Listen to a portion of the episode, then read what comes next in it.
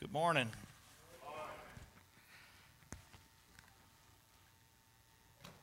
I still, whenever, whenever um, I used to sing in ministry, I always held one of those mics. So I, you would think after so many years of preaching that I would have done been used to this by now, but still, I get up here and I forget that I, I've got to put a lapel on. So um, forgive me for taking the time to do that, and uh, maybe we'll get this situated in just a minute. While I'm getting situated, if you want to grab your Bible and turn to the book of Titus, chapter 3, that's where we're going to be this morning. And Mark, could you kill the computer sound? The, could you mute the computer?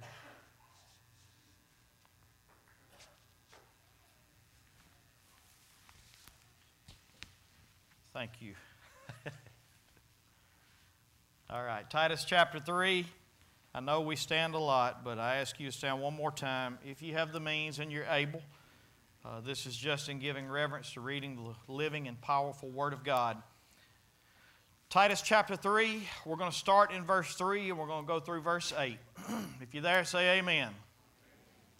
Oh, that was pitiful. What's going on with these people this morning? If you're there, say amen. If you ain't there, say hold on. All right. We're going to go anyway. Titus chapter 3, let's begin with verse 3. This is what it says. For we ourselves were once foolish, disobedient, led astray, slaves to various passions and pleasures, passing our days in malice and envy, hated by others and hating one another. What's that first word of that next verse, though? But when the goodness and loving kindness of God our Savior appeared, He saved us not because of works done by us in righteousness, but according to his own mercy, mercy by the washing of regeneration and the renewal of the Holy Spirit, whom he poured out on us richly through Jesus Christ our Savior, so that, being justified by his grace, we might become heirs according to the hope of eternal life. The saying is trustworthy, and I want you to insist on these things so that those who have believed in God may be careful to devote themselves to good works. These things are excellent and profitable for the people. You can be seated. And as you're seated, let's go to the Lord in prayer. Father, we come to you this morning recognizing that this is your word. Lord, coming from us, it's just words. But Lord, if you inspire it, if you send it forth, if you cause it to accomplish your purpose, then Lord, it is living and it is powerful. So, God, my prayer this morning is simple. I'm just asking you to do your part, to do what you do. Lord, you inspire this word. You cause it to accomplish your purpose. You cause it to not return back to you void. Father, whether we see a single result out of it or not, this is your word, and you have said it will not come back to you void. It will, it will cause, it will accomplish the purpose you sent it out for. So, God, we're trusting in that promise this morning.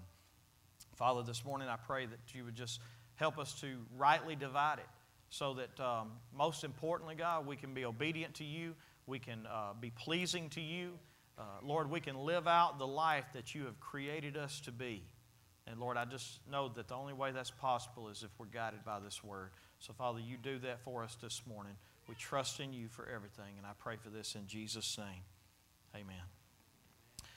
Last week we learned um, that we are a totally depraved people, that we have a, a nature that is sinful to its core. It's not that everyone is as bad as they could be. And it's not that, that people are not good according to our standard of goodness, but the fact is that we all have a sinful nature that will always lean us toward the tendency of sin. And for some, it will take them to the extremes, and for others, they will walk through this life but and do some good things according to our standard of goodness. But the truth of the matter is, the Bible tells us that there is none good, No, not one. That without faith it is impossible to please God. Whatever is not from faith is sin. Even our good deeds are like filthy rags in His sight. Because the truth of the matter is, even the good that we think we do, when it is done through our nature and from us and not by faith in God, it always is like filthy rags and it is always depraved at its best. In Romans chapter 1, uh, beginning in verse 18, and we'll just walk through some of these verses. We're not going to go through every one of them. Um, we saw that there, the, the wrath of God is on this world because of all of the ungodliness and the unrighteousness of men. So, what does it mean when something is revealed? It means that it's made seen. You can literally, the Bible tells us that you can look into this world and you can look at this world and you can see the wrath of God being revealed. It is revealed. It is not in its fullness but you can see glimpses of it. And we're going to get a little deeper in that in just a minute. But the reason is because we were given hearts that were meant to worship and serve and love God. We were given hearts and minds that were meant to be honoring to God and that were meant to be pleasing unto God. And instead, our hearts had impure lusts. According to verse um, 21, it said that the lusts of our hearts were impure. It says, although they knew God, they did not honor Him as God. And then their foolish hearts were darkened. Go on to verse 22 for me, if you would. Claiming to be wise, they became fools. Keep going with me. And they exchanged the glory of the immortal God for images. We talked about this last week. We made a dark trade. We made a dark exchange. We decided that instead of worshiping and serving the Creator, instead we liked the created things better than the original. And so we said, we're going to make this trade. We would rather have the images than the original. I gave you the example last week of just how stupid this is, but this is our nature. But imagine you who are parents if you had your little child and you love to take them and get their pictures made, and uh, you get their pictures back, and they're the most beautiful things you've ever seen, and you want to give them out to everybody. But imagine that that was you, and you came back and you decided, you know what? I like the picture better than I do the kid. Now, don't laugh because for some of y'all, y'all thinking sometimes it feels that way. All right? But just think about in reality for a minute that you actually did that. You actually said, I don't want the kid, but instead, I would just rather have the image. You can have the original. Ain't that the dumbest thing you've ever heard? And yet, we took all the things that were created to be reflections of the glory of God because everything that is created displays the glory of God. In Isaiah chapter 6, when the angels surrounded his throne, the, the angels cried to one another and they said, Holy, holy, holy is the Lord God Almighty. The whole earth is what? Full of His glory. In other words, when the angels looked at creation, what did they see? They saw the glory of God. They saw the majesty of God. They saw the power of God. The Bible says in Psalms chapter 19 that the heavens declare the glory of God. And so, no matter what you see in creation, it was created to be a reflection of the power and the majesty and the goodness of the great Creator. And we exchanged the glory of the immortal. So we exchanged glory for images. And we exchanged immortal God for mortal man and mortal created things. And we continue to do that today. But then go on to verse 24, and you'll say, Therefore, God did what? He said, Okay. And those of you that are parents, I want you to think about this. You ever reach a point in your kid's life, especially probably as teenagers or even older, where you reach a point to where you finally just have to say, Okay, you're going to have your way and you're going to see what this path looks like when this is what you choose. So it wasn't God giving up on us, it was literally God saying, We've come to only one last result for them to be able to see this. They got to walk the path, they got to see where it goes. Therefore, God gave them up in the lusts of their hearts. Notice that our hearts have lust. They are, uh, it was supposed to be hearts that honored God. But instead, we have hearts of lust, and God has given us over to them. We have hearts of impurity. And then we have dishonorable passions. If you were to go over to verse um, 26,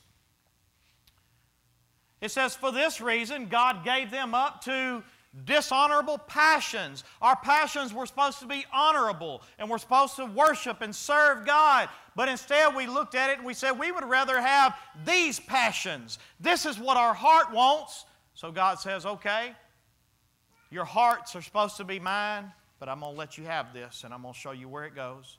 Your passions are supposed to be toward me, but I'm going to let you have this and follow this and let you see where it goes. And then he goes on to verse 28 in Romans chapter 1, verse 28. And since they did not see fit to acknowledge God. In other words, when you acknowledge something, that means you, you do what? You recognize that it's there. You actually, you actually look to it. You, you, you can see it. We didn't even want to see Him. We, our hearts don't, don't want anything to do with God, so we don't even want to acknowledge Him. So God has give our hearts over to impurity. He's give our passions over to be dishonorable. And now, since they did not see fit to acknowledge God, God gave them up to a what? So now your heart is corrupt. And now your passions are corrupt. And now your mind is corrupt. And just in case you were to think for a single minute that this does not include you, go with me to Romans chapter 3, verses 10 through 12. He says, No one, none is righteous, no, not one. Go to verse 11.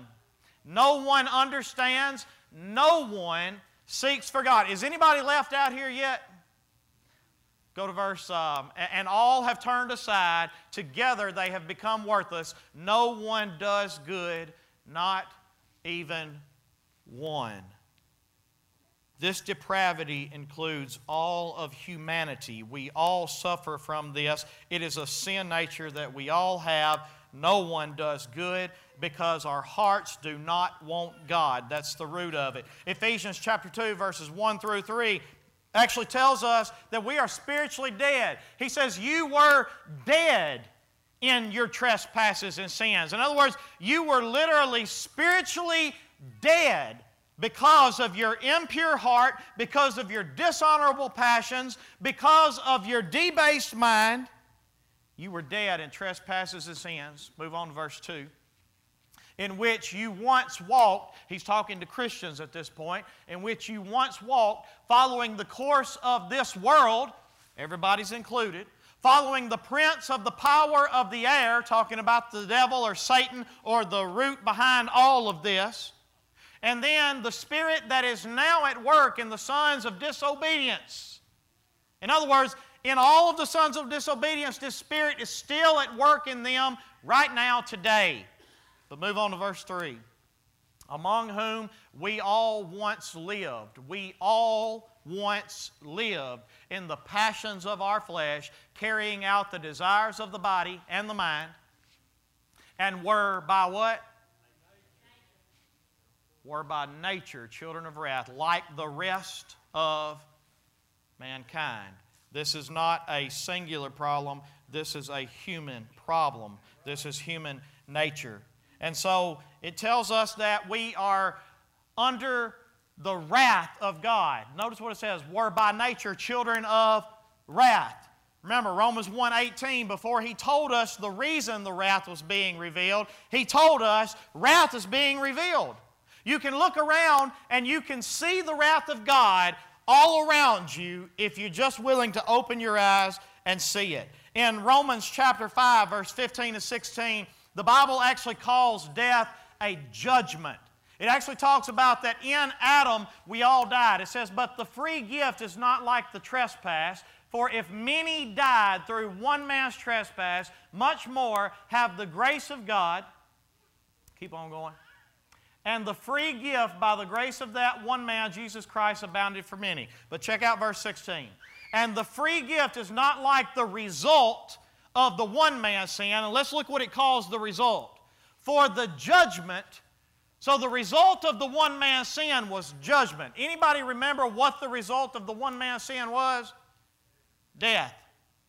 It says that death, if you look around the world and you see death, and you see it's universal, it's both humans, it's, uh, it's babies, it's, it's old people, it, no, matter who, no matter who you look at dogs, cats, cows, trees no matter what you look at in creation, death is universal and it is a judgment that has been brought down because of our disobedience, because of our impure hearts and dishonorable passions and debased minds, and God gives us over to that. But this judgment here, it says here that it's a judgment and it's a condemnation. It's a judgment that brought condemnation. In other words, it proved that God was doing this as a result of condemning the world as being guilty of sin. But the free gift following many trespasses brought justification. What does it mean to be justified? It means the condemnation is removed, correct? If you are, are, are, brought up on a charge and you stand before the judge and then the evidence is presented and he declares you not guilty, can they ever hold you accountable for that again? You have been justified in whatever it was that you have been brought up for. And so here's what he's saying the gift of Jesus Christ, the fact the Bible says the wages of sin is, but the gift of God is eternal life. The free gift is the fact that Jesus died and paid the wage of sin. And the free gift, following many trespasses, brought justification.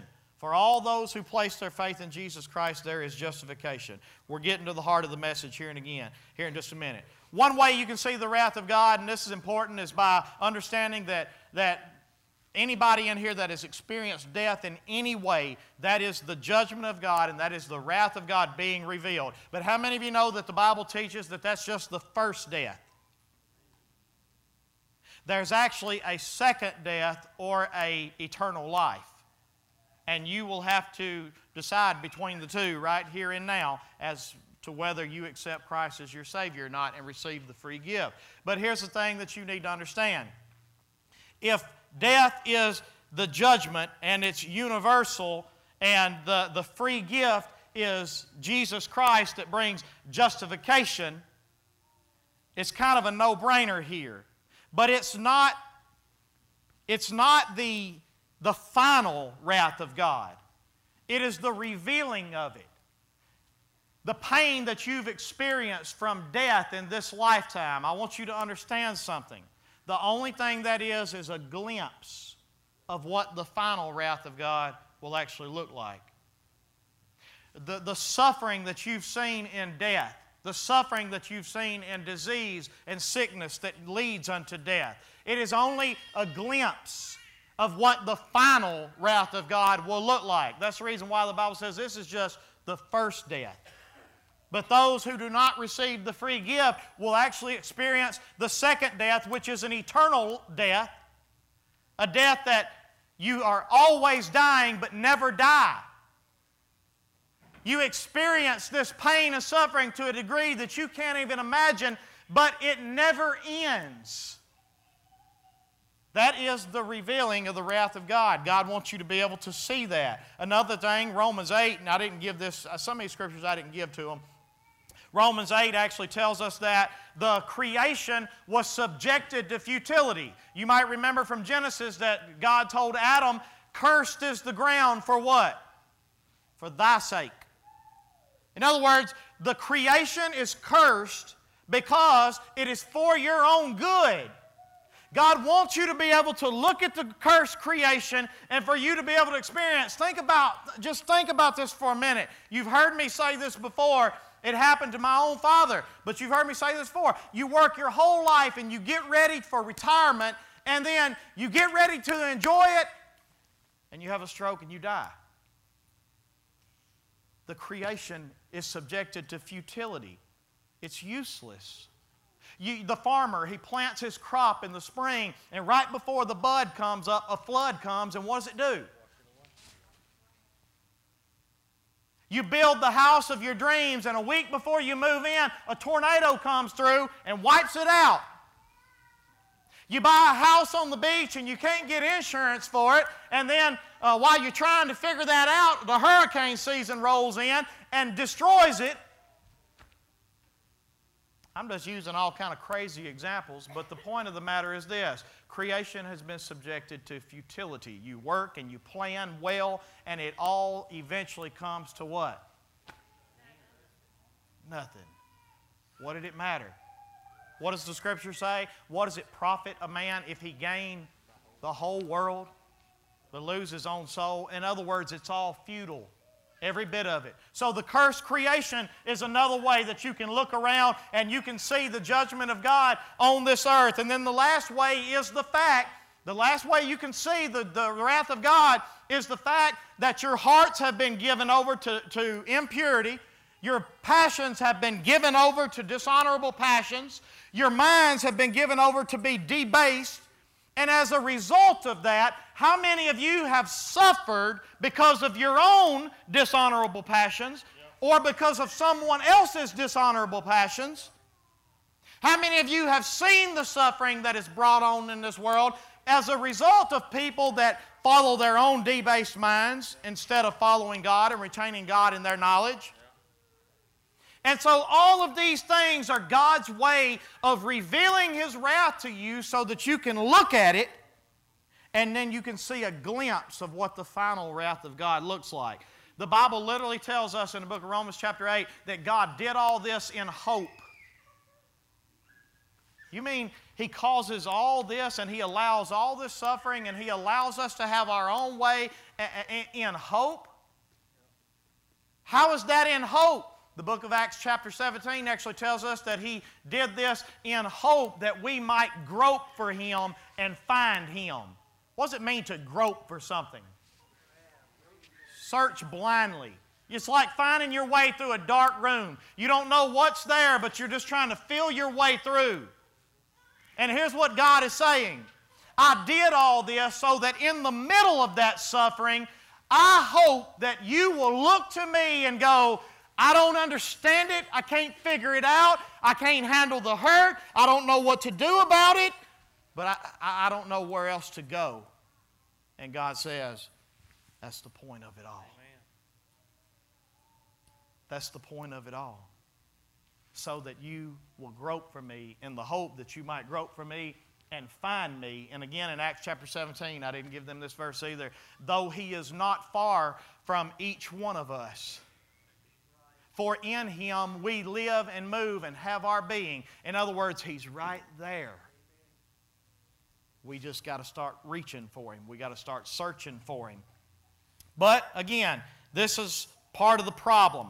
We are totally depraved in our hearts, impure hearts. Remember that. Impure hearts, dishonorable passions, depraved minds, and no one seeks God.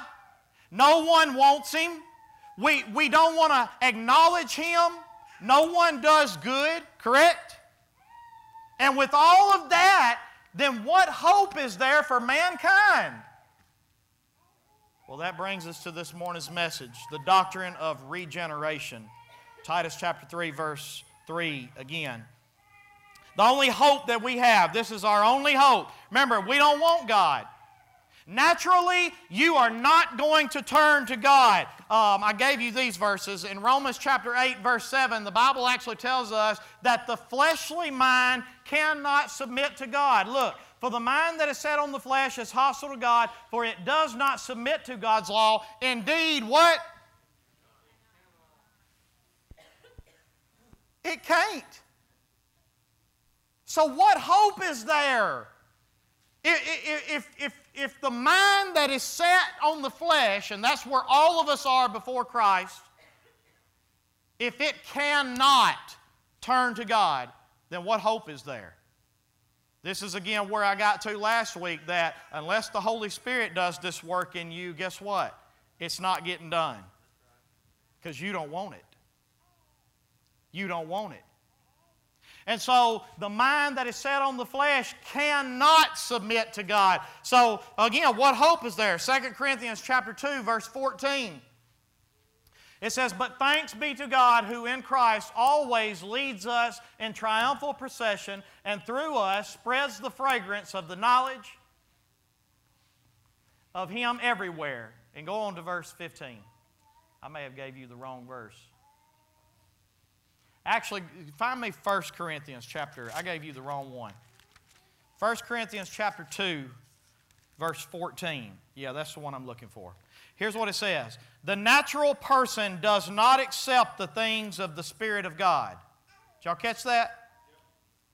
The natural person does not accept the things of the Spirit of God, for they are folly to him, and he is not what? He's not able to understand them because they are spiritually discerned. There again, the natural man is not able to discern the things of God. So, what hope does man have? He only has one hope, and that is regeneration. So, what is it? If that's our only hope, we got to figure out what this is. So, go with me to Titus chapter 3, verse 3 again. In Titus chapter 3, verse 3, we see Paul leading into this same doctrine of depravity. And he says in verse 3 For we ourselves were once foolish, we were disobedient, we were led astray, and we were slaves. Remember, you can't, you didn't have a choice. The fact of the matter was, this was your heart, and this was the path that you were going to go. And so, what hope is there? Slaves to various passions and pleasures, passing our days in malice and envy, hated by others and hating one another. But I love verse 4 and the first word of it. But when the goodness of loving, when the goodness and loving kindness of God our Savior appeared. In other words, here's what happened. We recognized our total depravity. We recognized our slavery to sin. We recognized our impure hearts. We recognized our dishonorable passions. We recognized our depraved minds. But then something happened. The goodness of God, because it's nothing of us, listen, He saves us not by the works that we do, but by His loving kindness, by His goodness. Because remember, we don't have the power. There's none good, no, not one. The only thing we can do is recognize our depravity, hear the gospel. Notice what it said in verse um, uh, 4 again. But when the goodness and kindness of our God, our Savior, appeared. In other words, what is the goodness and the kindness of God, our Savior? It is Jesus Christ. So when the gospel of Jesus Christ appeared, somewhere along the line, the Holy Spirit had to draw you in because remember, no one comes to the Father unless what? Or no one comes to the Son unless the Spirit draws him. No one comes to the Son unless the Father draws him, is what some verses say. The fact of the matter is that the truth is you cannot come to Christ unless God draws you. And He draws you by showing the gospel to you, by showing you your sin condition. And when you see that, the only response that you have is faith. Now, I've used this example before, so some of you will remember it, but I want you to think about this for just a minute. You've got a lame man. He's been lame his whole life. Many people have come by and tried to help him. People probably carry him to his spot. To the, uh, they said that they brought the beggar to the place to be able to laid him at the gate to be able to beg. So there was probably all kind of, of help that he'd received all his life. But then a man named Jesus comes along, and he looks at this lame man, and he knows that this lame man has no power to get up and walk, right? right. If he could do it on his own, what would he have done by now? But he can't do it. So Jesus looks at this man, and you know what he says to him? Get up and walk. Now hang on a minute. This man can't walk. He don't have the power to walk. So how can Jesus not be wrong when he looks at him and says, "Get up and walk"? Because Jesus knows one thing I also have the power to make him walk. I know he can't do it. I know he don't have the ability. But if he will just believe in me and he'll trust me, all he has to do is respond in faith. Faith is the full assurance of hope, the evidence of things not seen. So, what is it that faith follows? The hope. What is the hope that this lame man has from the command of Jesus? That he can walk. So, the lame man has two choices, and either one of them can be right. He can look at Jesus and he can say, I can't. And ain't that true? He has that choice. Or he can respond by faith. He can have full assurance of hope based on the evidence of things unseen. And so here's how the lame man responds. He says, You know what? I can't walk, I don't have the power. But I believe that the man who's commanding me to do so has the power to make me walk. So my response is to follow the direction of that hope. And he just has to do what? Get up and walk. Not in his power, not in his strength, not by his works, not by anything he can do, but just based on the fact that he believes that the man who told him to get up and walk also has the power to make him get up and walk. And it has to be that way because, according to Scripture, any other way that man can boast in his own strength. That's right. The way that God and Christ receives all the glory for it is when the only response we have is faith. We hear the gospel that says you are a depraved sinner under the wrath and the condemnation of God. You have impure hearts, you have dishonorable passions, and you have a depraved mind, and you are hopeless. And we know that. And we have two choices when we hear the gospel. The gospel says, I'll save you. I'll save you if you trust me. And you can look back at Jesus and go, I can't be saved. Or you can look back at him and go, you know what? If this is what he said, he must also have the power to bring it to pass in me. So I'm going to get up and I'm going to walk. This is where the combination of faith and works comes together. We are not saved by works of righteousness that we are done. We're saved by faith and faith alone. But here's the thing you understand. In faith, faith always follows the direction of its hope. Think about Noah for a minute.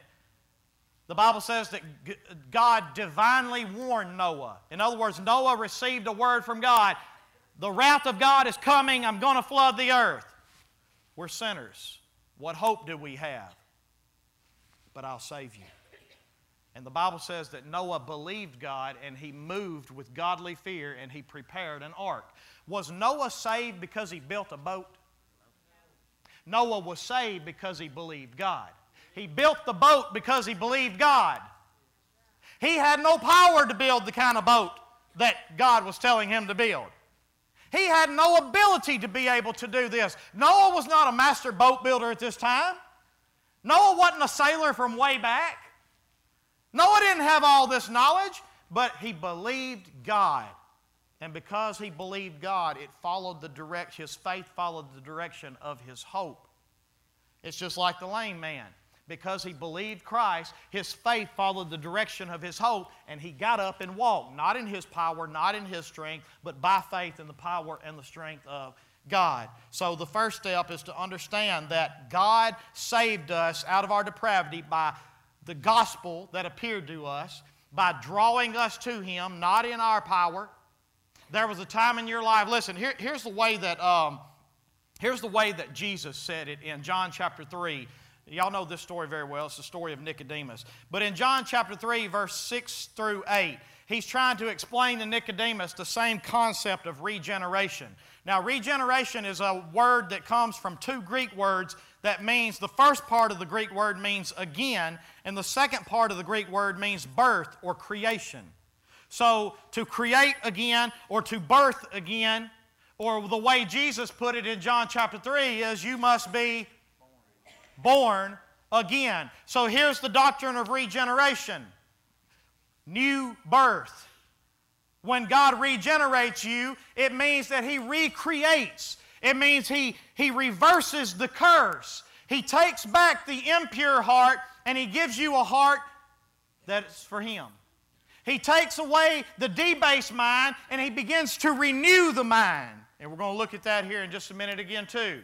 He starts changing the passions that you have. Because remember, again, the faith always follows the direction of its hope. And so if you're walking in faith, your passions change. If you're walking in faith, your impurities change. If you're walking in faith, your, your, your mind changes because it's following the direction of its hope. And all the glory goes to God because it's not something you can do. In John chapter 3, verse 6, he tells Nicodemus, That which is born of the flesh is flesh. In other words, there's no hope for you even if you are a child of Abraham. Even if you are, as Jesus titles him here in a minute, the teacher of all Israel. In other words, the main man. Here in a minute, Jesus looks at Nicodemus. He goes, How is it that you're the teacher of Israel and you don't know these things? He says, That which is born of the flesh is flesh, and that which is born of the Spirit is spirit. Go to verse 7. He says, Do not marvel that I said to you, You must be born again, or you must be regenerated. But then he goes to explain how this process works. Remember, I'm talking about the doctrine of regeneration, how this works. You are depraved, and the only hope that you have of coming to God is if He draws you and the gospel appears through the goodness and the kindness of God. That's your only hope. And so he does this through his spirit. So he gives an analogy. He says, The wind blows where it wishes.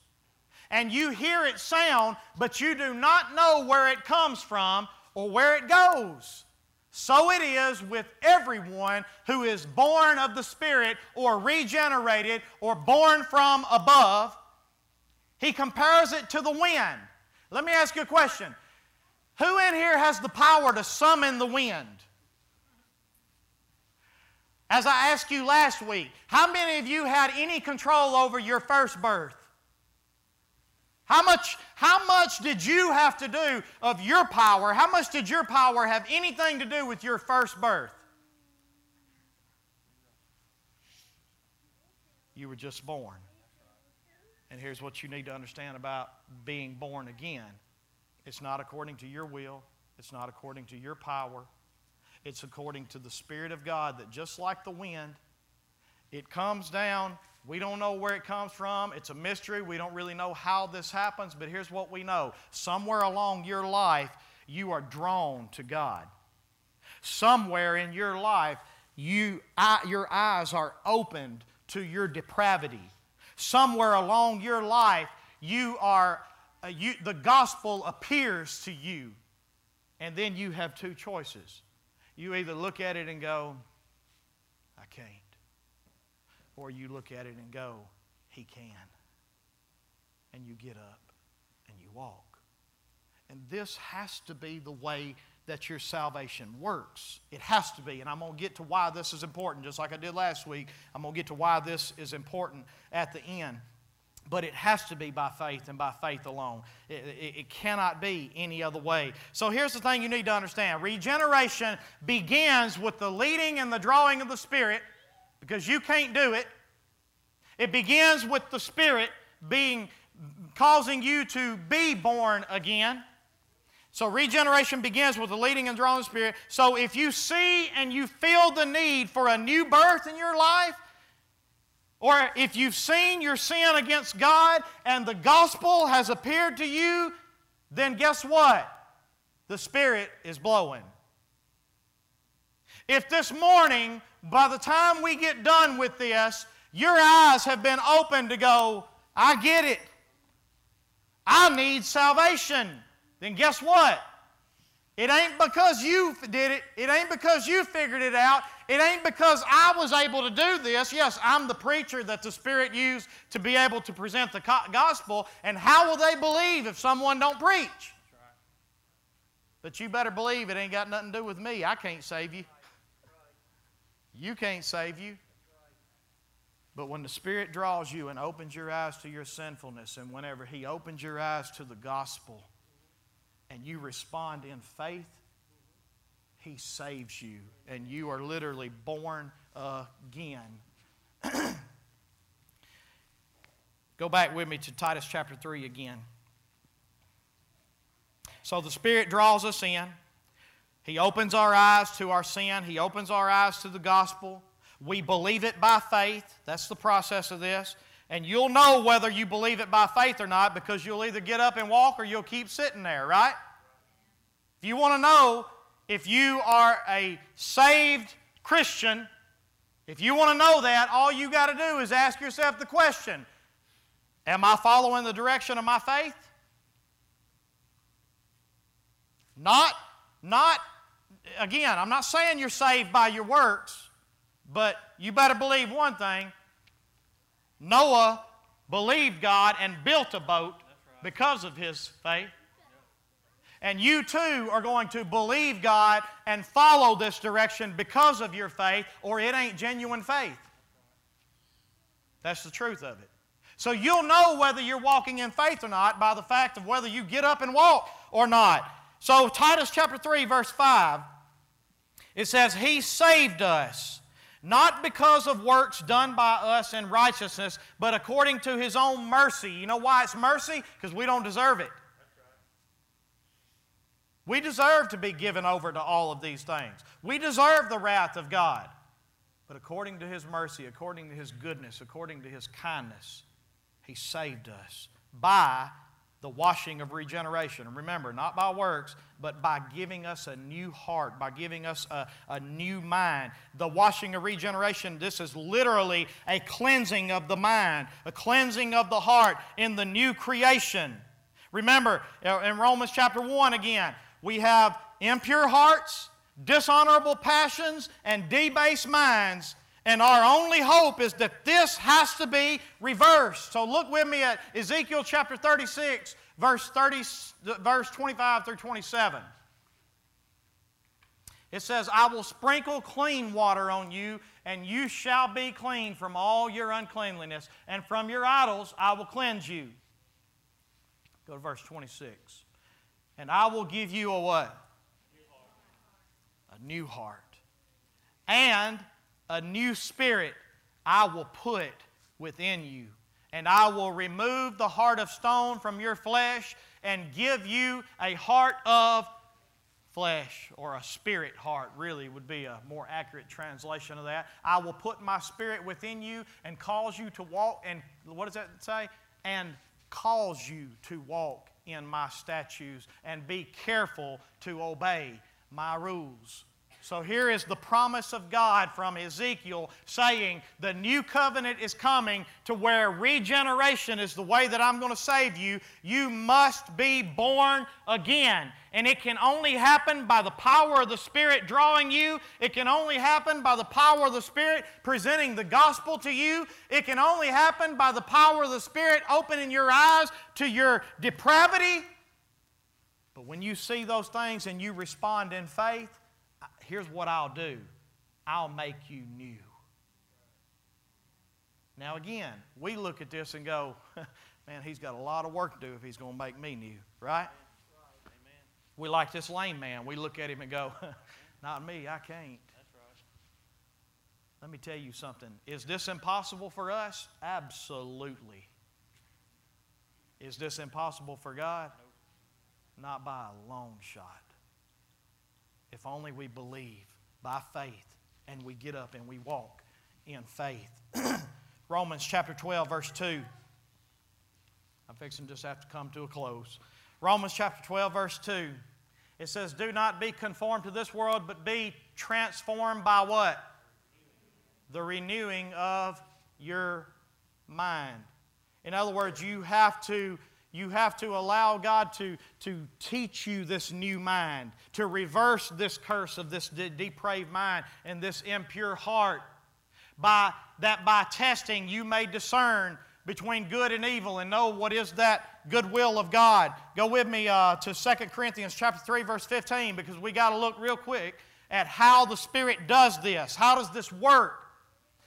In 2 Corinthians verse, uh, uh, chapter 3, verse 15, I'm going to turn there in my Bible. Listen what it says. It says, Yes, to this day, whenever Moses is read, a veil lies over their hearts.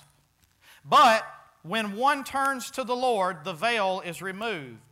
Now the Lord is the Spirit, and where the Spirit of the Lord is, there is freedom. And we all, with unveiled face, beholding the glory of the Lord, are being transformed into the same image from one degree of glory to another, for this comes from the Lord who is the Spirit. Let me sum this up. Here's how the Spirit renews your mind. Here's how this transformation takes place. God's given you a new creation, a new birth. You have new hearts, you have new minds. But now you've got to fill these things up with the right passions, with the right uh, desires, with the right thoughts. And so here's what he says When the law was all that they had, a veil lied on their hearts. They couldn't, they couldn't see the fullness of the glory of God and what they were created to be. They, all they could see was that this is the law and we don't measure up. And so it was like looking at God when you looked at the law, but it was like seeing it with a veil on your face. You couldn't see it clearly. So you could look into the law of God or look into Moses and you could see a glimpse of God, but not the fullness of it. Just a glimpse. But when one turns to the Lord, when one hears the gospel, and when one turns his face upon Jesus, and he starts studying and learning and gazing upon Jesus, it says then that the veil is taken away. You know why? Because Colossians chapter 1 verse 15 says that he is the image of the invisible God. In other words, when you look at him, you see God. You see everything you were created to be. You see a true heart. You see a true mind. And so here's what he says. He says that this comes from the, Lord who is the Spirit he takes the image of Christ that you're gazing upon and you're learning from, and as you're studying and you're learning about Christ, He then transforms you. Go back to the beginning of that verse 18, I believe it is. Yes. And we all with unveiled face, beginning of verse 18, rather. and we all with unveiled face, beholding the glory of the Lord are being transformed. See that? When you look at Jesus, there's no veil. It's clear, it's solid. You can see exactly what we are supposed to be. We have a new heart and a new mind. We're following it by faith because we believe that God is doing it because He said He would. And then as we behold the glory of the Lord, we are being what? Transformed. Remember, this curse has to be reversed. And you are being transformed into the same image. What image? The image of Jesus Christ. You're being transformed into the same image from one degree of glory to another. Here's what you need to know there's a difference in regeneration and sanctification. Regeneration is literally the moment that you come to faith in Christ and He gives you a new heart and a new mind to start this path of faith. But then you go into sanctification, and sanctification is a lifelong process. So as we gaze upon Jesus Christ, He transforms us into the same image from one degree of glory to another. You know what that means? It means that you're not who you are today, who you were when you were first saved, are you? I hope not. If you are, then your faith is not genuine and we need to talk. But from one degree of glory to another, we are being transformed into that same image. And look what it says. For this comes from the Lord who is what? The Spirit. Again, it's not by your strength, it's not by your power, it's not by your works, it's not by anything that you can do. This is a regeneration that takes place, and it's all according to the gospel, it's all according to the Spirit of God, and it's all according to you only have one response, and that you either believe it or you don't. And if you believe it by faith, now listen, even the demons believe and they tremble. I'm talking about believing by faith so that it moves you in the direction of the hope that's created in you when you hear the gospel. This is regeneration. And as always, so let's just get to the last part. Why is this doctrine important? Why does it matter? Is this just a Bible class or a theology class? No. Let me tell you why this doctrine is important. Because there are many that believe that our salvation comes from behavior modification. There are many out there who believe, Nicodemus was one of them. Nicodemus would have told you, just like Paul, according to the law, blameless. Follow this thing from my youth. I've done it all. There are some Christians that will literally look at you and think, okay, I need to quit cussing, I need to quit doing this, and I need to quit doing that. Listen, you can quit every bit of that and try to be the best person you can be. But if you have not been regenerated, if you've not been born again, if there hasn't been a washing of regeneration and a renewing of the Holy Spirit, then I'm sorry to tell you, you're not going to make it, no matter how good you become. Go ahead, quit cussing, quit cheating, quit doing, quit, quit, quit doing anything that you think is bad in your mind, and your good deeds are still like filthy rags in the eyes of God. Your only hope is the washing of regeneration. Your only hope is that the Holy Spirit has come and has convicted you of your sin, has shared the gospel with you, and has gave you the opportunity to respond in faith. And then your only response is get up and walk. So it's important you see how this works because if not, you might be tempted to think, well, what I need to do is quit cussing as much. Go and cuss all you want to. Go and do whatever you want to. It don't matter. If you ain't been born again, it makes no difference whatsoever. Let us eat and drink, for tomorrow you die. That's the truth of it. Does that make sense? Let's move on to the second reason why this is important. Because there are some who believe in a baptismal regeneration. Now, I'm not going to, to, to, to, lay down and say that, that, that that's not vital and that's not important. We can end the argument on that by saying this Jesus commanded you to be baptized. Period. Bottom line. But I want to tell you that there are many, many people who have went through those waters, and the only thing they got when they went through there was a bath. They come out the other side. The only difference in them was they were wet. They were dry when they came in, they was wet when they came out. That's it. If you wanted to look for it yourself and you're taking notes, go back and read Acts chapter 8 and look at Simon the sorcerer.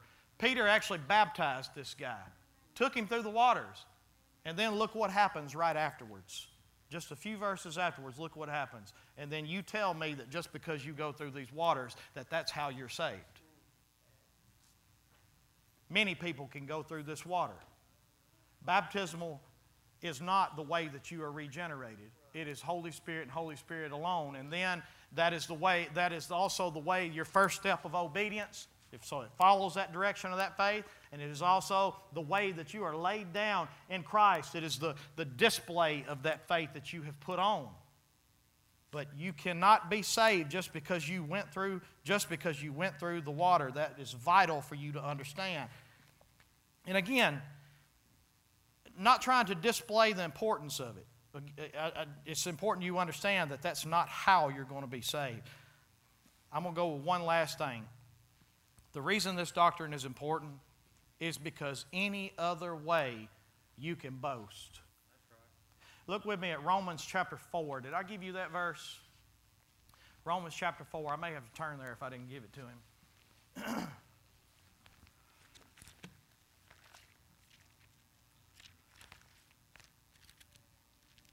Romans chapter 4, beginning in verse 1, I believe. Yeah. It says, What then shall we say was gained by Abraham our forefather according to the flesh? In other words, he, he, he received the covenant of circumcision through the promise of God. But what did, what did that actually gain him as far as the flesh was concerned? All right? He says in verse 2 For if Abraham was justified by works, then he has something to boast about, but not before God.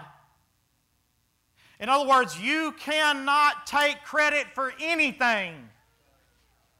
It was only by His mercy, it was only by His goodness, it was only by His kindness, it was only by the power. You can't even take credit for, for, for, for coming to Him because the Spirit is the one who drew you.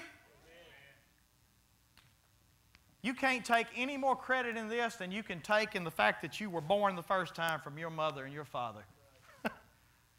and you had absolutely nothing to do with that.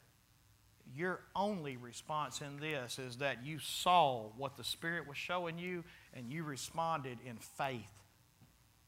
And it says that Abraham, he wasn't justified by his works. Now, granted, his works were the direct result of his faith. Don't get that twisted.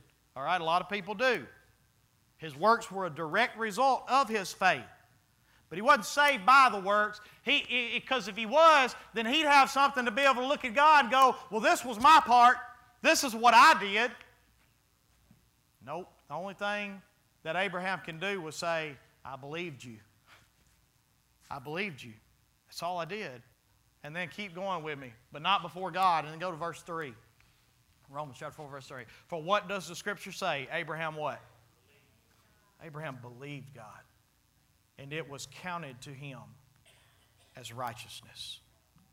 This is the only way that it can be, because any other way, God does not receive all the glory for it. So, again,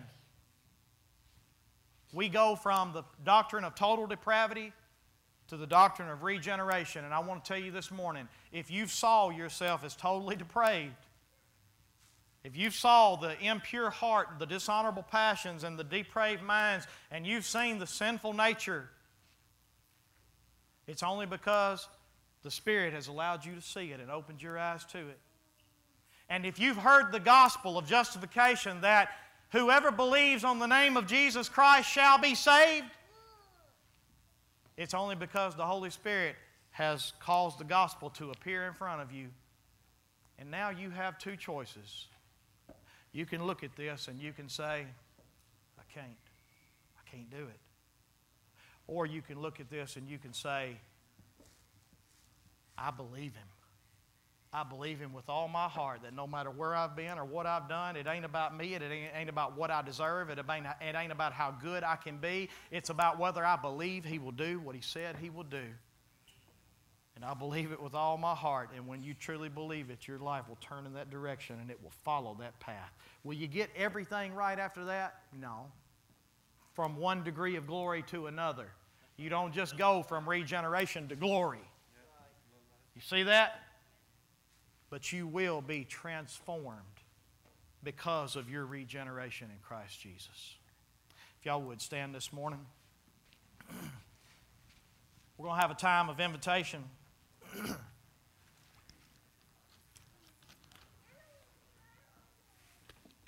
Maybe you're one of those I was talking to this morning that you've seen your need for salvation, you've heard the gospel, you know the wind of the Spirit is blowing, but you ain't ever responded by faith. If that's you this morning, I just encourage you to come up, take me or Nick by the hand, and say, This morning's the morning I want to put my faith in what God said. I ain't trying to clean myself up anymore. I ain't trying to just be better, but instead I'm going to put my faith in Him. And this morning's the morning I want that new heart. I want that new mind. I know I can't do it. I know I have no power, but I know He promised He would do it, and I believe Him with all my heart. And if that's you this morning, I encourage you to make this the morning that you do it. Whatever you need.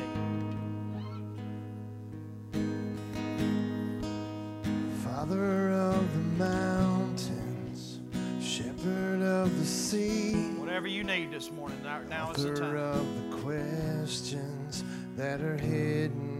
in me. A voice out on the water, whisper in the trees, a longing to believe. Awake my soul, awake my soul. Like a river you will flow, like a river you will flow. Awake my soul, soul. Like a river, you will flow. Like a river, you will flow. Who am I talking to this morning? The Spirit's blowing somewhere. I know that with all my heart. The gospel's been preached. All you got to do is respond. Will you get up?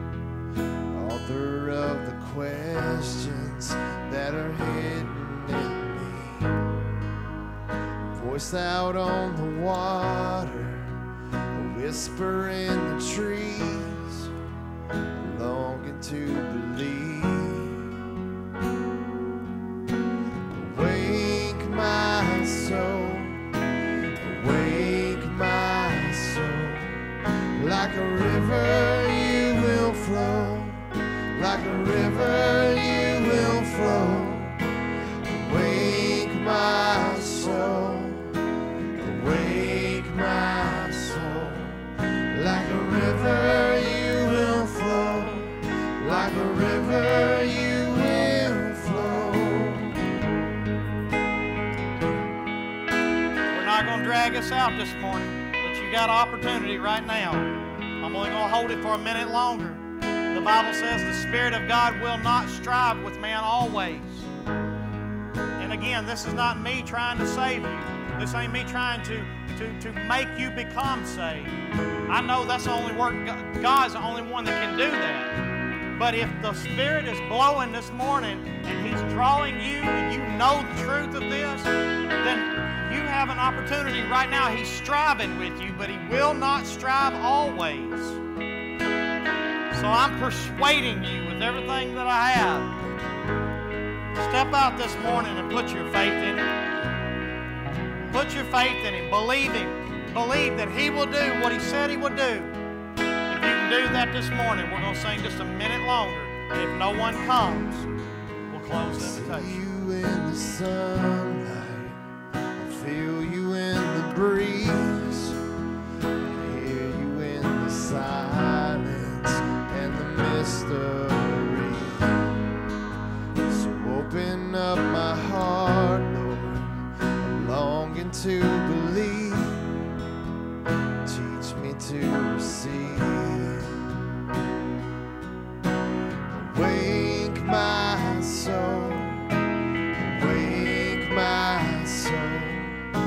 Like a river,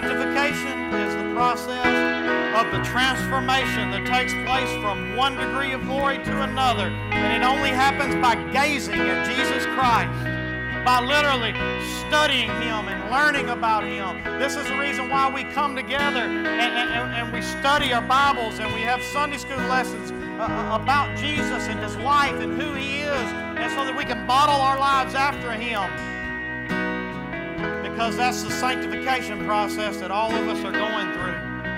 But there's some of you this morning that you ain't ever went through the first step. You've never been born again. And if that's you this morning, I want to encourage you to be able to step out to say, I believe God. I believe God. I'm not trying to be better. I don't want to be a good person. I want to follow Him by faith. This morning, I want to be born again. If that's you this morning, I encourage you, just come out, take me or Nick by the hand and tell me that. I want to be born again. And we'll take care of that this morning. Is there anybody? While people are still praying.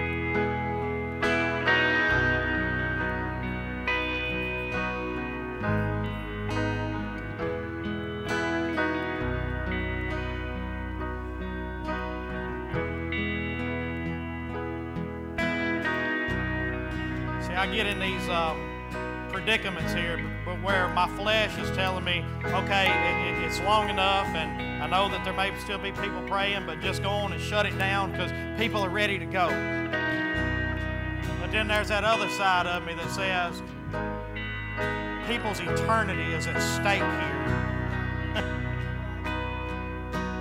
they may not make it back for another opportunity to hear the gospel. I ask you this morning, the altar's empty. Is there one here this morning that would step out and say, I want to put my faith and my trust in Jesus Christ? Would you just step out now? Is there one?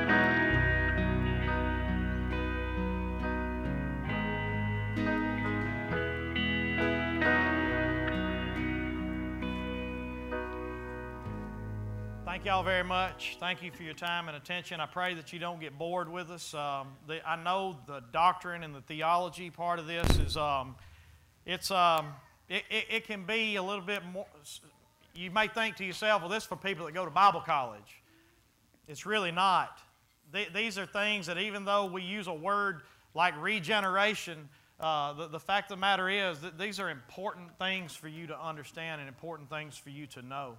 Um, again, your eternity depends on it. So I pray that you continue to be patient with us this morning and then over the next few weeks as we continue this series on doctrine, and we're just going to see where God takes it and uh, just, just follow along with it.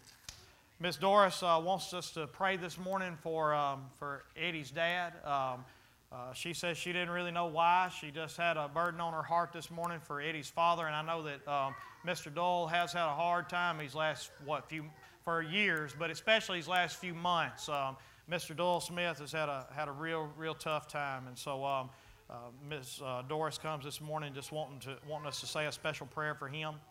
And, um, and then we had another one come that wants us to pray for, for someone else, and I'm not going to call that person by name, but, um, but we're, we're going to have a, a, a, closing prayer this morning for, for those two requests specifically this morning. So um, thank you again for your time and attention. I love you. God loves you. Uh, come back tonight, 5 o'clock for the, su- for the supper and uh, 6 o'clock for the class. And if you got some neighbors that got kids, this week is focused on the gospel. And this is a good time to, to get them in here. Adults, I want to talk to y'all for a minute. If you can sacrifice, I know it's hard. If you can sacrifice a week, come on in and be a part of this this week, if you can do it. Um, I know everybody can't. But if you can, make the sacrifice. There will be people that will bring their kids this week that don't normally come to church, and they'll be sitting in these pews waiting in the adult class. And then if it's like last year, we'll look around and go, okay, we got adults here from everywhere else, but there's nobody here from the church. Hard to be an outreach in a church when the church don't show up for church, right? So again, that's not a guilt trip. I understand there are there are a million different reasons why you may not be able to be here, but if you can make the sacrifice, make the sacrifice. Um, make the sacrifice, come be a part of it, and, um, and, help this outreach to accomplish the purpose that, that God means for it to, to do. All right, we're going to close in a word of prayer this morning, and uh, Vance, if you would come up here, Kirby, if you would come up here too. You just stand up here, and I'm going to have them just pray over Ms. Doris. I'm going to ask Mr. Vance Chapman to close us in prayer this morning. Remember Mr. Doyle Smith, Mr. Eddie's father, and then just remember the unspoken, the, the one that came up here that uh, pray for the other person. Thank y'all.